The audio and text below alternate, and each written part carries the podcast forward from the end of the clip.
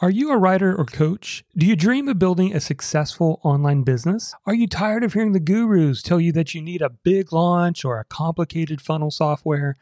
Whether you're struggling with self doubt, imposter syndrome, or just feeling overwhelmed by too many choices, I can help.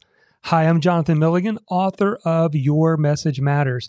And I recently put together a free on demand video training called How to Build an Online Business as a Writer or Coach the Low Tech Way. Inside, you'll discover the low tech system that 30xed my online business. Just go to freetrainingvideo.net to get started. Again, that's freetrainingvideo.net.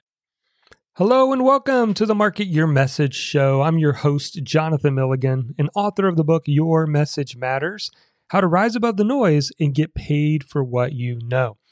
Now, we're currently in a book club series. So, we're using my latest book, Your Message Matters, to create a book club as if we're hanging around the table, you're sitting around with the author, and I'm giving you a little bit of context, a little bit of behind the scenes, some practical applications to really drive home the principles of the book. Now, if you don't have a copy of the book, you can actually get a free copy by going to yourmessagemattersbook.com. Again, it's yourmessagemattersbook.com and you can get it for just paying for shipping. Just $4.95 for shipping. We'll send you out a free copy of the book. All right, we're diving into chapter five today called The Messenger Manifesto. I love this chapter. It brings a lot of deep meaning, especially in a time when I was really discouraged early on in my business, trying to figure things out, as we all tend to do.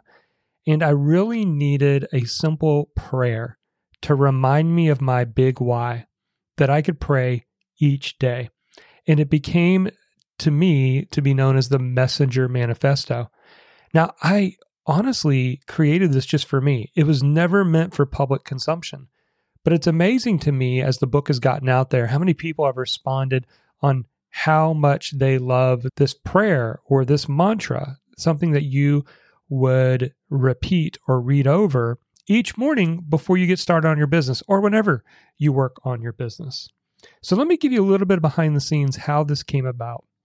I remember a particular day, it was about 10 years ago, that left me restless. I was frustrated. I just spent an entire work week being unproductive, indecisive, and unmotivated. Have you ever been there? I've found myself there several times. I was in a rut and I felt lost in a sea of activities. I was doing a little bit of this, a little bit of that, and felt like I wasn't getting any traction. Every task that I did seemed futile. And I was on the verge of burnout. I could feel it. And I remember wondering if I love my work, why does it suddenly feel so difficult?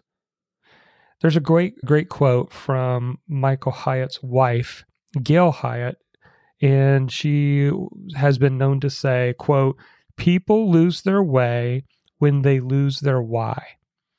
Now that that's certainly how i felt. I was losing my way because i lost my why. Have you been there? If so today's episode's for you. And so i remember sitting down and deciding that i was going to write out a simple prayer that became known as the messenger manifesto. And here's how it goes as I begin my day, I will choose to work from a place of mission and not fear, service and not greed, humility and not pride.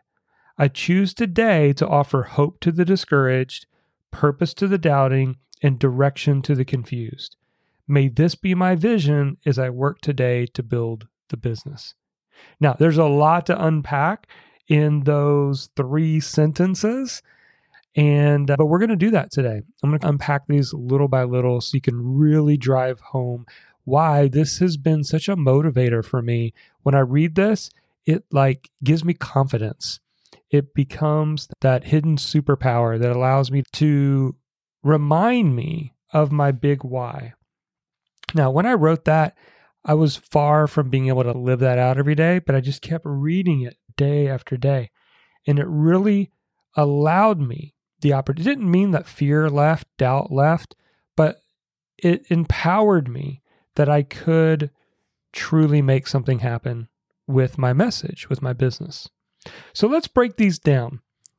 The first one, and there's six here, okay? The first one is focus on mission, not fear. And this is the statement that I put on page 70 in the book. Mission produces a singular focus. Fear produces a scattered mind. In other words, when you know your mission, what it is you're trying to do, and your mission needs to be something other than making money. It really needs to have a deeper meaning about making an impact, helping somebody. When you have that kind of mission, it creates a singular focus. You know what you're trying to do that day. You bring the energy to make that thing happen, right? But when fear rules the day, it produces a scattered mind. And oftentimes, when I'm completely scattered, if I take time to follow the smoke back to the fire, I discover that it's really some kind of hidden fear, indecision, lack of confidence that is causing this scattered mind. There's a great story that I talked about in the book that I think is important for us when we talk about this topic of fear. And it comes from a book written by Bronnie Ware. She was a palliative care worker. In other words, she worked with people in their older people in their final stages of life. And it led her to actually create or write the memoir that's become really popular called The Top Five Regrets of the Dying. And in this book, she here's the top five things that she said that were the most common things she heard from older people in their last stages of life. Here they are. Number one, I wish I had the courage to live a life true to myself, not the life others expected of me. Number two, I wish I hadn't worked so hard. Number three, I wish I had the courage to express my feelings. Number four, I wish I had stayed in touch with my friends. And five, I wish I had let myself be happier. Wow, that's a loaded list, isn't it? Now, think about this. How many of those regrets that I just read are connected to some kind of underlying feeling of fear? I would argue that four out of the five are really fear based. And the reason why I bring this up because you have an opportunity right now to make that change in your life. If you feel like fear has been ruling the day, I want you to make that change. So when you get to the end of your life, you don't have these regrets. The way out is for us to focus on mission and not fear. Fear paralyzes, mission clarifies. Living on mission leads us toward action. We are no longer passive observers of our lives, but we're active participants. When you're living on mission, that's active. When you're living in fear, that's passive. Living in fear and living on mission are polar opposites. That's number one. Number two in this messenger manifesto, I talk about focus on service, not greed. Focus on service, not greed. And a great story that I love is the story of Milton Hershey. So I'm going to read that on page 71 because I think it's such a great story and it's got an important lesson for us. Milton Hershey. It's impossible to say the name without thinking about the chocolate candy bar. I remember visiting Hershey, Pennsylvania as a 10 year old boy. The moment my family drove into town, it felt like a true to life Willy Wonka experience. The streetlights were shaped like large Hershey kisses. The house at the top of the hill toward the end of town was known as Hershey Mansion. And near the line where people stood to enter the Hershey Museum, there was this eight foot tall Hershey's chocolate milk carton. I really wanted to know as a 10 year old boy if there was chocolate milk inside because I was going to swim in it. Not only had Milton Hershey discovered the secret recipe for making amazing chocolate, but he had successfully built an entire town from his wealth. In fact, he went so far as to build homes for his employees. And the homes he built were some of the first homes in the United States to be supplied with electricity. by nearly every conceivable measuring stick, Milton Hershey was a success. But have you ever heard of Henry Hershey? While Milton spent hours working upon perfecting milk chocolate, Henry Hershey, who, by the way, was Milton Hershey's dad, he was also an entrepreneur, he took a much different approach to business. Henry had always been on the lookout for the next get rich quick scheme. He was an optimist, entrepreneur, and opportunist all wrapped into one. Unfortunately, while you can certainly admire Henry for being all of those things, his plans didn't work out so well. Henry spent his entire life moving from one big idea to the next without giving any of them an opportunity to succeed. Whereas Milton spent his life perfecting milk chocolate, Henry dabbled in real estate, oil prospecting, fish farming, along with making cough drops, planting fruit trees, raising cattle, planting berries, and growing roses. And yes, all of that is true. While Milton placed his focus on just one thing, Henry had his hands in many things all at once. And ultimately, Milton found success by focus on serving customers the best chocolate in the world. Henry failed at achieving wealth because he'd been focused on opportunities and not people. It's so important you get this lesson. Be careful that you don't just focus purely on opportunities, but place your focus on people. People over profit. Milton's focus was on service, Henry's on greed. Milton served people by delivering better chocolate. Henry served himself. If there's one lesson we can learn from this story, it's this. If you want to build a business that matters, focus on service, not greed. Serving narrows our energy, greed spreads our energy thin, right? And I talk about this all the time. I learned this lesson several years ago, but there's a big difference between a simultaneous entrepreneur, simultaneous entrepreneur, and a serial entrepreneur. Most people think they're a serial entrepreneur when they're really acting like a simultaneous entrepreneur. Let me explain. A serial entrepreneur is somebody who owns multiple businesses. But most of these people, there's rare cases, there's always exceptions to the rule, but most of these people focused on one business at a time.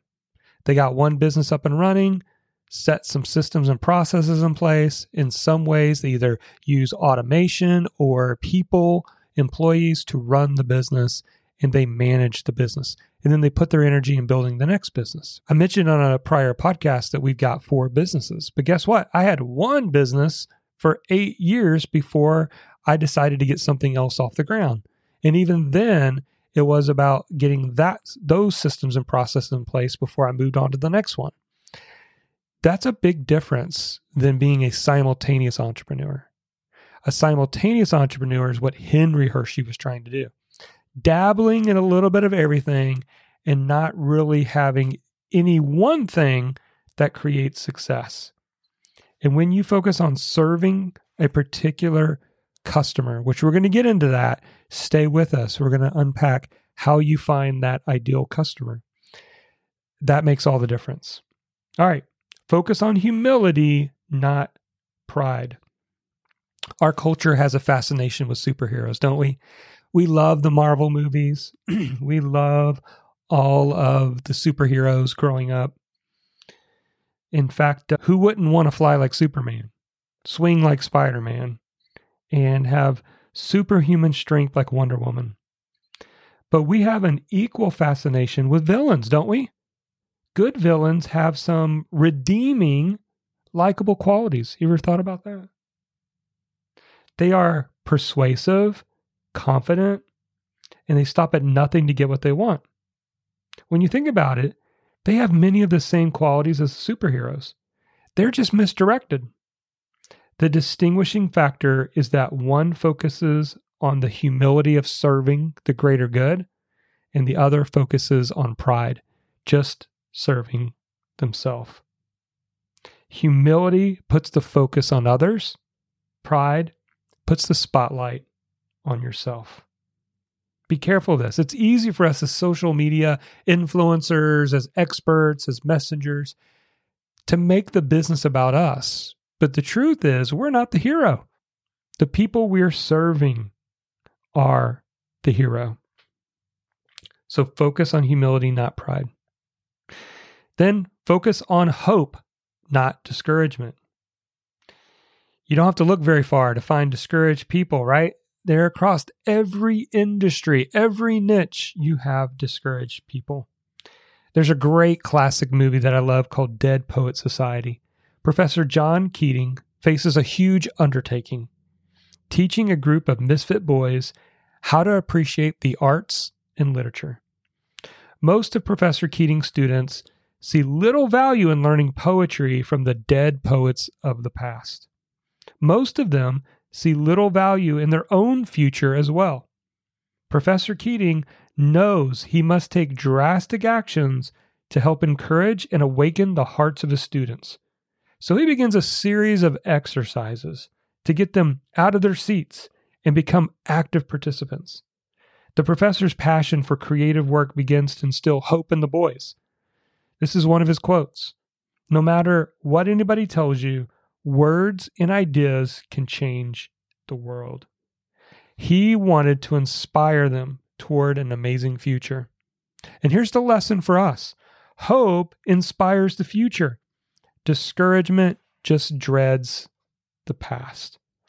If you want to have influence on others, you must learn how to encourage the heart. You can do that best by showing empathy toward other people's challenges and demonstrating that you care. People don't want you to fix them, they want you to understand them. I want to repeat that again because it's so important. We want to just hurry up and fix people. They want to be understood first. If they feel like you've walked a mile in their shoes, you've built trust with them. Like this guy, this gal gets me. They really understand the challenges I'm facing. So I want them to be my guide. This is an important part of the messaging that you're going to learn later on in the book. It begins with the heart. When you encourage another person's heart, you become that person's guide. I had a friend who told me once you get the heart, you can take people anywhere. Not as a deceptive maneuver, but that you genuinely care for people. It's important. It's by encouraging others that we move from discouragement to hope. All right, next one. Got two more left. Number five, focus on purpose, not doubt. One of my favorite movies of all time is Karate Kid. That's just a classic for me as an 80s child growing up. I would watch it again and again. If you know the story, you got Daniel LaRusso. He was an only son raised by a single mother. They reluctant, reluctantly, or at least he reluctantly, moved with her from the East Coast to the West Coast. He was running into some trouble with some friends at school that were beating him up, and he met the janitor or the maintenance man of the apartments they lived in Mr. Miyagi found out he knew karate. And so he begged him to become his teacher. Finally, Mr. Miyagi agrees. And he starts training Daniel LaRusso, otherwise known as Daniel-san. Instead of learning special karate techniques in the dojo, Daniel finds himself performing chores like painting the fence, waxing the car. It doesn't take long before Daniel believes he's just being taken advantage of. But what he doesn't realize is that Mr. Miyagi is teaching him the fundamentals of karate that he needs to learn. Daniel wants to learn how to do a roundhouse kick. Mr. Miyagi is giving him the core teachings first. One of my favorite lines in the movie is when Mr. Miyagi tells him, First learn stand, then learn fly. What's that mean for us? Purpose, understanding our purpose, where to focus our attention, produces confidence. But doubt births inaction. It's an important lesson for us. Some of the people we hope to serve want the results without the work. But like Daniel LaRusso, they want to skip over the fundamentals. Our duty as the guide is to educate them. And by educating them, we help them move from doubt to confidence. We'll talk about that more later on in the book. And then finally, focus on direction, not confusion. Focus on direction, not confusion. I'm full of stories in this chapter, but I think stories are windows that let the light in. And another classic from my childhood was the story of Luke Skywalker, Star Wars. You know what's interesting about that story? In 1975, George Lucas had already written two drafts of Star Wars. Yet, something was still missing from his story. He didn't quite know what it was. That's when Lucas rediscovered a book that he'd first read in college. And the book is Joseph Campbell's The Hero with a Thousand Faces. In the book, Campbell points out that all stories through history are expressions of the same pattern. The story, and by the way, I'm going to ruin movies for you if you're listening to this. The story starts with the main character's call to adventure. But before too long, the character meets a mentor. The mentor is not the hero of the story. The main character is the hero. The mentor is the one who gives direction and helps the character move and become the hero he was meant to be. Direction calls us to adventure.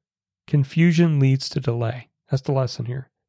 You see, the hero's journey blueprint I'm sharing with you led George Lucas to the single story he needed to describe the imaginary universe that was in his head.